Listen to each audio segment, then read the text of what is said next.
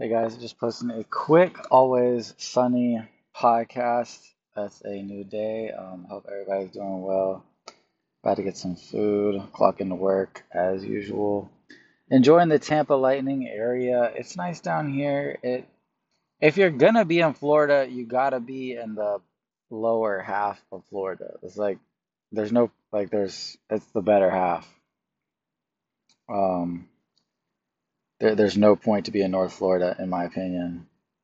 There's just no reason. You already made it that far. You might as well go a little farther south, get the full experience. You know, you know, you know, like, you know. Oh, it's my birthday. I'm turning 30 this week, this year, or this month. Um, and pretty pumped about that.